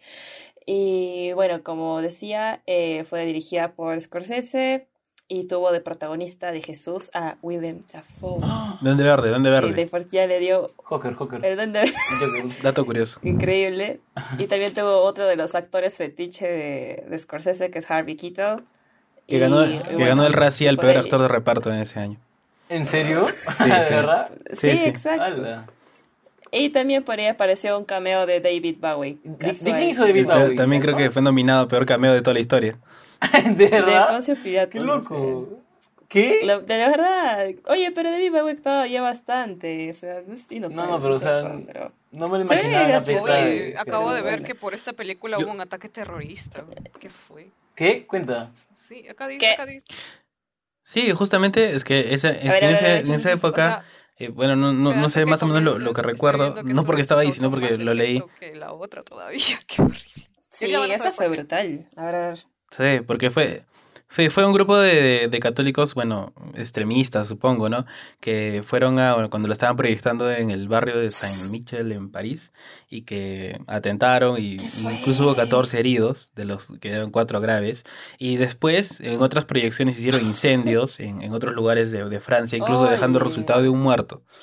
¿Qué hiciste, Y, Scorsese? y bueno, y obvia- obviamente pues esto lo hacía gente de, de los extremistas, o sea, no vamos a decir católicos porque estamos diciendo que los católicos, son extremistas que fueron y atentaron contra esto, ¿no? O sea, fue todo un, un tema, o sea, en Chile, por ejemplo, acá nomás, algo más cercano, la, el- en la época de Pinochet la prohibieron, la censuraron y recién hasta el 2000 tantos o por ahí, recién la pudieron exhibir. Y en varios países ha Pinochet pasado lo mismo con esta película, no la han exhibido en muchos lugares. Pero todo esto se debe, todo esto se debe a que no está basada en, en la Mm. Biblia, creo yo. Claro, Sino una entonces novela. un poco más Ajá, No claro. me acuerdo el nombre de la para novela. contexto a la gente que quizá no haya visto la película, es que efectivamente esta es una como una adaptación libre de Jesús. o sea, eh, como que la mitad de la película sí habla cosas más o menos que están en la Biblia, que son precisas sobre Dios, pero de la otra mitad es como que comienza a pasar. Es gracioso porque estás viendo todo y de pronto hay un punto de quiebre en el que todo empieza a irse por un lado que no está en, nin- en ningún libro de, la Biblia y, te- en el momento tú estás ahí como que, ¿qué está pasando? ¿Qué estoy viendo? Y luego todo termina y tú... ¿qué Estás con tu Biblia acostado ¿Qué buscando, no, que no está en este versículo, no está. Es que, bueno, es que la basada en la novela, pues es escritor. O sea, está basada totalmente en la novela del mismo nombre. Es un, es un escritor griego que se llama Nikos, algo más, un apellido Nikos complejo. Kazat- Y ya, Kazantzakis, pues. Kazantzakis. Así es, gente. La- mira, él lo publicó en 1953, mano. La literatura siempre Claro, más avanzada. el, el objetivo de, de- de este escritor era mostrar desde su perspectiva el lado humano de Jesús. O sea, así como, digamos, el de María Magdalena, quiso lee- mostrar un, Jesús cochino y hipster, perdón. Entonces, Cochino. entonces, este, este señor que hizo esta novela quiso mostrar su lado de Jesús humano. Esta vez sin ninguna referencia bíblica, obviamente, supongo. Y ya pues Scorsese le metió su toque, su, su toque pasó, se estético le pasó la y por eso fue nominado a Mejor Director, si no me equivoco, por, por esta película. Increíble. Creo que me va a gustar si la veo. Sí, sí, sí. Pero, pero el chiste es que una cosa es un libro donde si no me gusta, yo religiosa, tipo mega religiosa, y digo, ah, leo el libro, ah, no me gusta, pu, lo, tu- lo tiro y ya está. Otra, que un mega religioso lo vea en el cine, que veo que un montón de gente le gusta, obviamente, eso, esos loquitos son los que ya se les... Pero a ese nivel se mamaron, ¿no? y comienzan a hacer esos ataques. Se mamaron, gente. Sí, no, eso ya medio, medio, no sé, ya, pero eso ya sería discutir el lado de la religión, como todo, como todo, ¿no? Claro. Pero a hablando la de, de. Willem Dafoe, de Willem Dafoe como, como Jesús, no sé, Sofía o Ed, ustedes ah, eh, de repente que, digamos, discrepan un poco de la pasión de Cristo, que es un Jesús diferente. Entonces, no sé, ¿cómo ven al Wi- a Willem Dafoe como actor A y como la, su representación de Jesús? ya, bueno. A ver, Yo, am, yo les puedo decir del microsegundo que vi que, que comenzó la película. Sucede. ¿Por qué no? Bueno, Les a mí me cuento a, todos que bien- por ir a la iglesia me perdí la pela. Ya. A ver, a mí me parece bien chévere lo que hace Willem Dafoe con el personaje porque sí le da bastante humanidad. Por ejemplo, eh, durante la película se centra bastante, o bueno, enfoca muchísimo el lado eh, humano de Jesús en el sentido en que incluso Jesús mismo se está preguntando, ¿estoy haciendo bien? O sea, ¿lo que estoy haciendo va a valer la pena? O, o de verdad quiero hacer esto, o sea, de verdad quiero pasar por todo el sufrimiento de, de ser crucificado y, y, y bueno, o, soportar toda la humillación, o sea, y eso, eso sí es preciso, creo, bíblicamente, porque en, algunos momentos Jesús incluso también se, en la Biblia, ¿no? Como que pregunta a Dios, ¿de verdad tengo que hacer esto o algo así? O bueno, dubita un poco.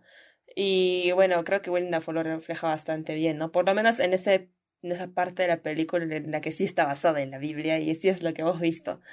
Y bueno, ya cuando va al punto de la crucifixión y comienza a pasar todo lo raro y que tú te estás preguntando qué diablos, ya, mm, la transición que hace, bueno, de este Jesús que ha estado basado en la Biblia a este Jesús que, bueno, nadie antes había visto en pantalla, que es esta versión de este escritor griego, eh, parece muy natural, muy, muy chévere, o sea, ver a este, no sé, Jesús haciendo algo por voluntad propia y, y dándose cuenta después de que había sido engañado, terriblemente engañado.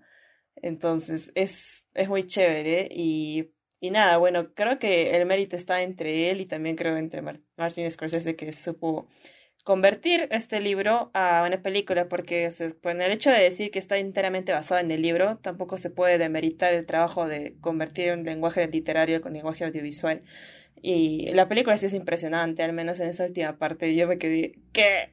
¿qué? no entendía qué estaba pasando el plot twist es bastante bueno y no nada sí de hecho creo que Spoilea, no no voy a spoilear no so- Ya, yo ya, me imagino que mucha gente no ha No visto la he la visto. película Yo sí, no, que pero no. no la he visto. Oye, entonces no voy a spoilear. Eh, lo que pasa al final es que Pero yo, yo te quería preguntar, o sea, a mí me sorprende bastante que haya dirigido Scorsese una película de Jesús. Y ustedes que la han visto, ¿qué han podido encontrar dentro de su creación del personaje Jesús ahora que no está, o sea, que se- que están mencionando que no está tan ligado a la- al material bíblico como, o sea, original de Scorsese, de su estilo? Sí, o sea, hay, hay gangsters, Claro, o sea, hay mafiosos. claro, que- papi, el que, Claro. está, el que está a su costado, o sea, muere ahí, el, el padrino, el padrino está acá. Mafiosos. El padrino, mafiosos No, no, época mentira. así. O sea, en realidad, bueno, según yo, Eh, spoiler, hay una, hay una escena eh, sexual explícita en esta película. Y es algo que no se ve usualmente en las películas de Jesús. Entonces, así que Claro. La razón de todos los...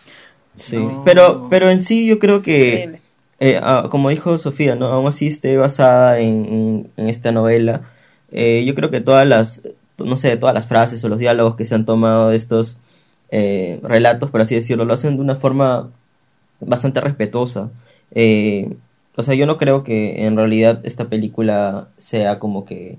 Porque de hecho fue como tú, como mencionaron al principio, fue censurada, ¿no? En varios países, no me acuerdo en cuáles. Eh, en eso, en los años... No sé, ¿de qué años está? ¿El 80 y, 87? ¿86? Eh, Creo. 88. A ver, a ver, a ver. No me acuerdo de qué año es. 88. 88. Wow. Wow. Bueno, Bueno, sí, sí, eh, pero- creo... Ajá. Continúa. Ah, ya, y otra cosa que también quería añadir, otra cosa que también quería añadir en cuanto a lo que mencionaste, Alessandro, que es lo que tal vez eh, Scorsese como que le, le brinda a esta película. ¿Mafiosos? Yo creo que es más que nada el hecho de, o sea, la parte técnica, ¿no? Por- no sé, yo me voy a ir por ese lado tal vez, porque creo que es una de las cosas que a mí me gustó de la película. Eh, más que nada eh, el movimiento de la cámara, ¿no? Cómo es que utiliza para poder ver las expresiones de, de William en este caso que en lo personal a mí me gustó mucho su actuación. Es lo que creo que más me hizo que me quedara viendo la película, porque eh, no la había visto antes en este en esta faceta. Mm. Eh, y nada, eso en realidad eso es lo que lo que voy a mencionar hasta ahorita. Pero una No sé qué pregunta importante decir. es si sonó el gallito después de que Pedro lo negó tres veces. ¿Por qué? Porque, No me acuerdo. pucha, Oh, sí. evidentemente, porque en la pasión de Cristo Pero no lo se que sí es para, Bueno, para los que todavía no lo han visto, Sacrilegio. este, a, a- eh, Martin Scorsese hace un cameo, así que ahí se los dejo a ver si lo, Ah, sí, sí, si sí, sí, sí, es cierto, es Sí, cierto. ahí nomás, ahí nomás. ¿Cameo? De- O sea, Claro. Stanley se Claro. copió de Martin Scorsese. Un copió, mi causa. Ya, hacía su cameo. ahí. Pero Ah, miren, bueno, ahorita este, que estoy... sí, ya, Ay, ya, bueno. ya paras. Es que ahorita justo estaba viendo de que cómo, cómo él carga, eh, William Dafoe carga su cruz y está con la coronita, ¿no? ¿Ven la diferencia? O sea, una persona que le han, que le han torturado mil veces no se pone a caminar chileando con su cruz, man, ya no, o sea, no. Súper vale. Prefiero lo sí, ¿no? realista. En esos casos sí, claro, es el enfoque de cada director, ¿no? Eh, demostrar qué tan molido por los golpes Exacto. Y para colmo, si en la. Biblia dice de que un pata lo ayudó a cargar la cruz, pucha, significa que Jesús en realidad estaba batido, batido y no podía ni levantar su dedo. Y entonces que me muestres así un Jesús musculoso cargando su cruz es como que... mm, bueno, Mamadísimo. no. También otra cosa, no sé si es que ustedes, no, yo no, o sea, no me acuerdo muy bien, pero yo me acuerdo de que Jesús fue crucificado junto a otras dos eh, Sí, sí. personas. No sé si es que en otras películas también lo muestran así, o solamente muestran a Jesús solo. Porque en esta yo sí vi que, No, sí. que hicieron ¿A, esto. a qué te refieres con dos personas? Este, ¿Que esté Ma- María Magdalena? No, no es cierto a su que está a su crucificado Ah, ah, ah, hay otros ya. crucificados. Este, siempre sí, lo siempre muestran, que yo sepa, porque incluso hay un diálogo. Sí, sí, sí. Es canon, es canon. Y ustedes, y ustedes que son más religiosos, ¿saben quiénes eran? ¿No eran, no eran este, dos este, delincuentes o violadores? Claro, eran, eran dos, eran dos claro. ladrones que habían sentenciado y según la Biblia uno se arrepiente y Jesús lo perdona y el otro, Y el no, otro no. Y, y le muerde el cuervo los ojos. Es al infierno, Sí. directito. Crucificado por robar un pan. F. Sí. Literal. Bueno, este Porque para- tenía hambre. Bueno, Pero liberan a Barrabás. Ya bueno. creo que creo que creo que el- Terrible, el- ¿no? lo que hace Scorsese es mostrar a un Jesús débil, más que humano o más que otra cosa. Su intención principal siempre fue mostrar a un Jesús débil, entre comillas débil. Débil de la carne humana. Ajá, claro, y, y débil en todo sentido, ¿no? que se cuestionaba sí, sí, absolutamente todo. No creo que débil, yo creo que la palabra es más como que empático. No sé. Mm, ¿Por qué lo dirías? No sé, o sea, yo no siento de que... O sea, siento que lo que quiso es más que nada mostrar como que esta... No sé, ¿cuál es la palabra? Simpatía, ¿no? Con de este ser magnífico que, no sé, que vivió en la Tierra. Eh, y que de alguna forma ha dejado como que, por así decirlo, no sé, una huella en el cine. O sea, mejor dicho, en la historia. Eh, yo sí siento de que esta película no, no es tan, ¿cómo se dice? Tan tran- trascendente, no sé cuál es la palabra, como la Pasión de Cristo. Pero sí, o sea, cumple con lo, cu- cumple, cumple, cumple con lo que, con lo que requiere, ¿no? Como que es todo interesante. Bueno, Eso sí no se puede negar. O sea, la película por sí creo que es bastante interesante. Pero dura Es tres horas también. ¿Tres horas? Ah, sí, sí. No sabía. Las dos. Ah, ya- Wow. Eso iba a preguntar y ya yo, me- sabía. yo me aburrí como que la primera hora. Después ya se pone chévere. Con el plot twist ya se ¿Por qué pone le gusta chévere. escribir tanto? sí. O sea, hacer tanto Scorsese, digamos, tu tijera, man. Obvio, cine, pues cine. Bueno, cosas, este, ¿no? chicos, ya para ir terminando, eh, ahora sí todos desenmascárense, por favor, y digan quién, quién es religioso o quién cree en Dios y no, para que de una vez se entienda todo el discurso que anda en el podcast. No, Uy, no, mentira. explicar eso. Mentira. ¿Por qué? No, no, es broma. Este, ya hemos dicho que, bueno, ya la gente que nos ha no escuchado era. habrá sacado sus propias conclusiones. Igual, eh, siempre todas las opiniones que hemos podido dar ahora han sido lo más ah, eh, acercadas al cine, lo hemos hecho lo mejor que hemos podido. Eh, otra cosa, quisiera... Para mí, el mejor, like, mesías del cine es el de la vida de Brian. Ya lo dije, ya está. Eh, sí, justamente quer- quería que digan su top, eh, antes de, de recomendar alguna película de Semana Santa, que digan su eh, película que mejor les ha gustado, o de este top, o, o la mejor representación de Jesús que han podido ver en el cine, así, cada uno que lo diga. Solo dos. Empezamos por Ale. Dos. Por Ale. Representación de Jesús. O uno, Ah, ya. por mí, Ah, ya. no, no sé, mejor representación de Jesús. Es que Sí, siento que he visto ti. muchas películas. He, he visto muchas películas, como te mencioné, eh, en la que eh, Jesús es este, este perfecto. Ujú. No he visto la de Dafoe y por lo que me están diciendo parece interesante, así que la, la pondré así en pendiente para la Semanita Santa.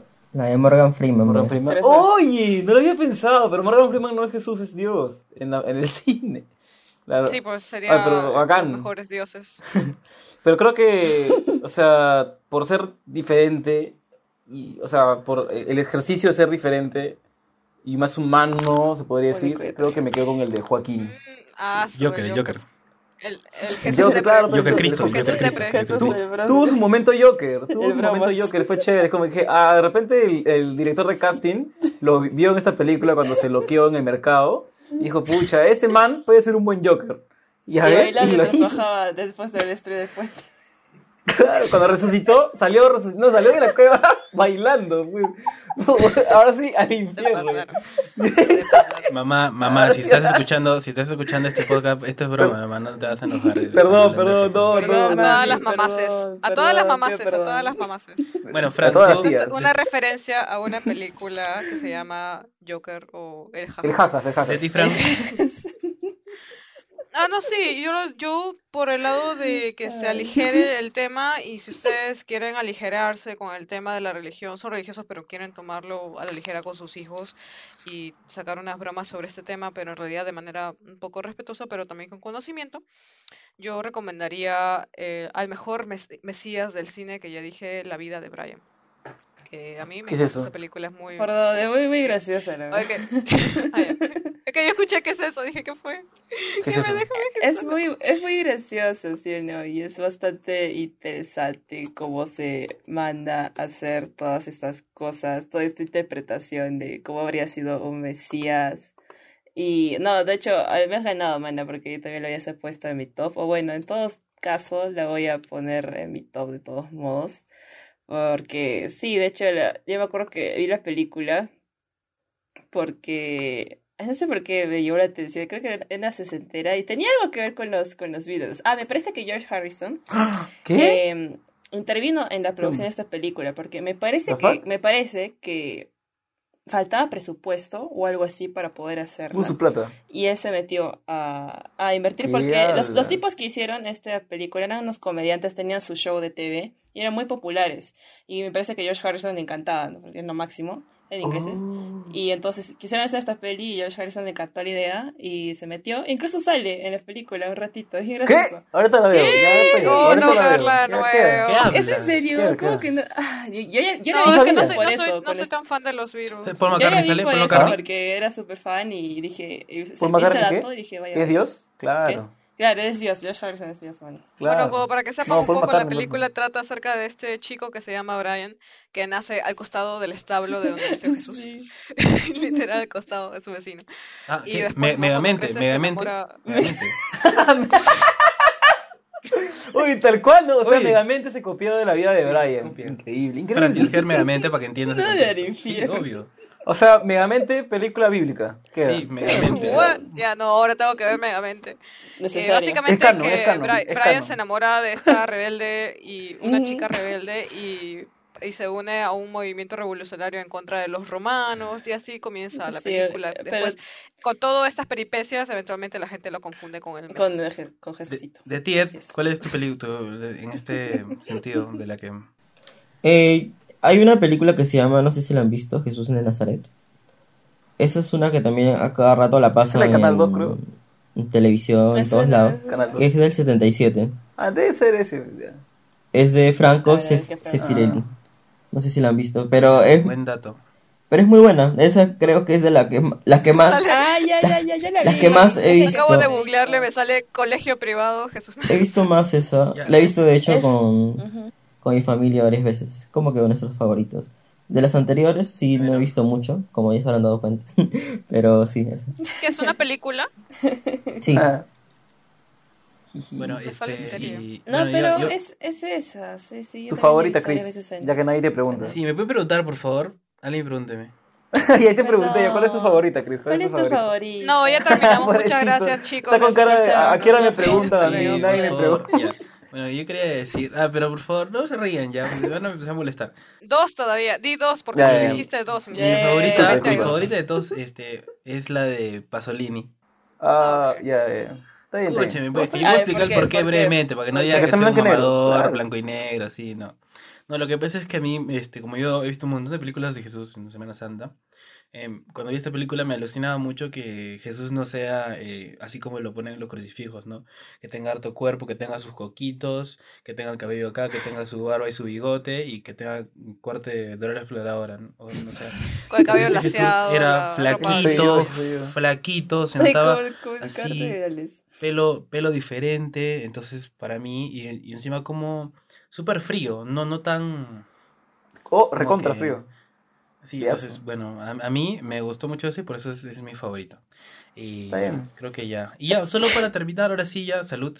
Para cerrar el podcast, eh, me gustaría que cada uno recomiende Cae. dos películas. No, no diga el por qué, simplemente recomiende dos películas para ver en esta tipo, en estas épocas de Semana Santa. El concepto que quieran, Mm. recomiéndelas y cerramos.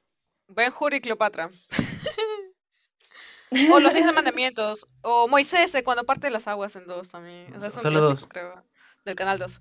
Ah, ya, perdón. Ah, sí, a mí, a mí la que más me gustaba era Moisés, la de las plagas, que me parecía bien chévere, que habían plaga por plaga, sí, sí, sí.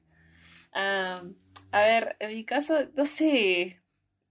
Ah, yo recomendaría que vean La Última Tentación de Cristo, si es que no la han visto, la que hemos hablado de Scorsese, que es, es interesante. Yo sé que son tres horas, no les voy a mentir, la primera hora es bien difícil, pero una vez que llegas al plot twist ya se pone interesante, no puedes dejar de verla. Y también, si estamos en, en modo religioso, otra película que es ya más alejada de- del tema de Jesús y más enfocada en la iglesia, de los actos malos de la iglesia, es El Club, que es una película chilena de Pablo Larraín, en el que ¿Ah, habla sí? de unos, unos curas que están prácticamente en una especie de cárcel, pero un, un lugar donde los encerraba la iglesia por haber cometido delitos, ya se imaginaron. Y, Oh, pero la bueno. película es súper interesante porque desarrolla todo este argumento de cómo los, o sea, te metes en, en la vida de ellos y es como que en algún momento llegas a simpatizar y, y luego te, te das cuenta de con quién estás simpatizando. Es muy chévere, es muy chévere. Veanla, es interesante. Qué chévere. No, ahora sí me da ganas de verlo. Bueno, yo también quiero recomendar una parecida a la del club. O sea, para ser así único y detergente también. Este, la de Spotlight. Este, creo que es una película que todos tienen que ver. Ah, Sí, claro. eh, pero ahora siendo un poco menos hereje, películas de Jesús. No, es que no, no sé, siento que he visto, pero no sé los nombres. Y las que, las que me sé los nombres son las únicas que he visto Sí, te comprendo. para el podcast. Así que igual, no sé, siendo un poco redundante, si no la han visto, igual recomiendo que vean la de María Magdalena. Así que, porque a mí personalmente sí, me pareció interesante. No, yo no lo recomiendo. Ya, que, que Fran diga la que recomienda para tampoco recomendarla. A ver, ¿cuál, cuál recomienda? No, mentira. A Ya dije. Ya, No, no, vas vean a las que- recomendar que Cleopatra. Fran. No la y no. Cleopatra. Su- No la vean. vean, no vean eso. Bueno, y no sé quién. No van a ver mejor. ¿Tú sabes cuánto se prepararon para hacer la escena eso de The Chariots? Esos este, con los Sí, caballitos. ese es, es bien impresionante Sí, lo que hicieron en Ben-Hur, gente. Te toca Ed. Eh, no sé si vieron esta película que se llama María, Madre de Jesús, en la que sale Christian Bale. Ah, Christian Bale. No. Uy, ¿verdad? Sí, en la que él hace de Jesús.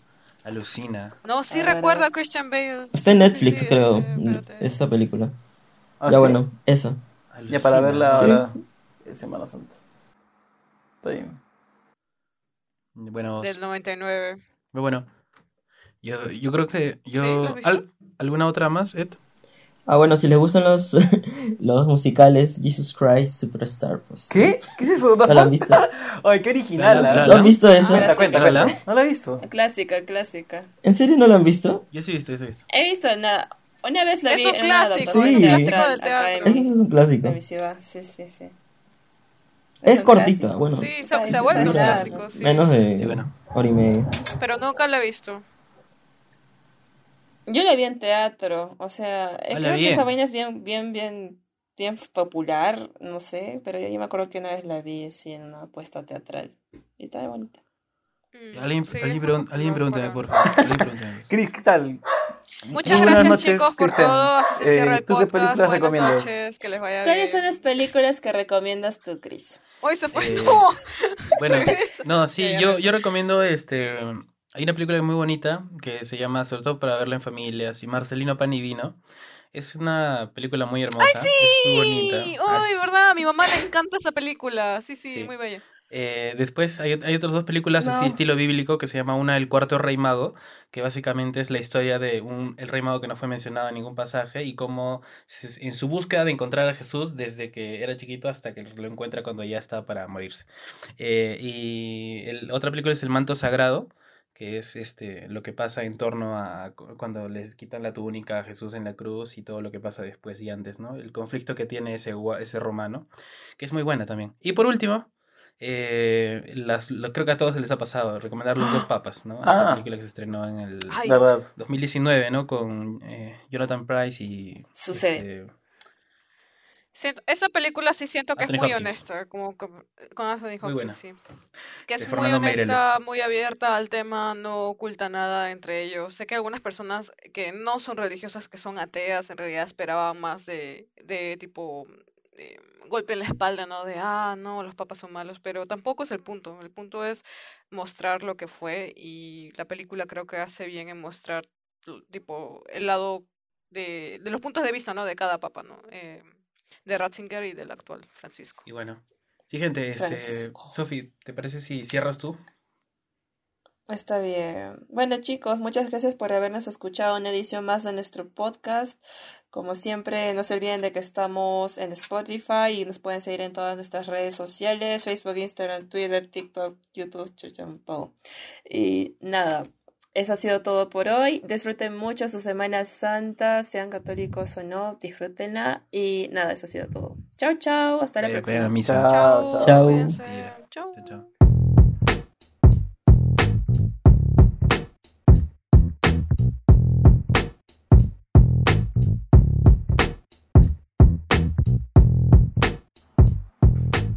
Corte, carajo, me olvidé el nombre de la película de Pasolini. El Evangelio según San Mateo. Mejor escríbanlo de una vez. Sí, sí, sí. No, sí, sí, ya tenía todas, excepto esa, ya, perdón, perdón. El Evangelio de la carne. Y ahora dice el evangelio en la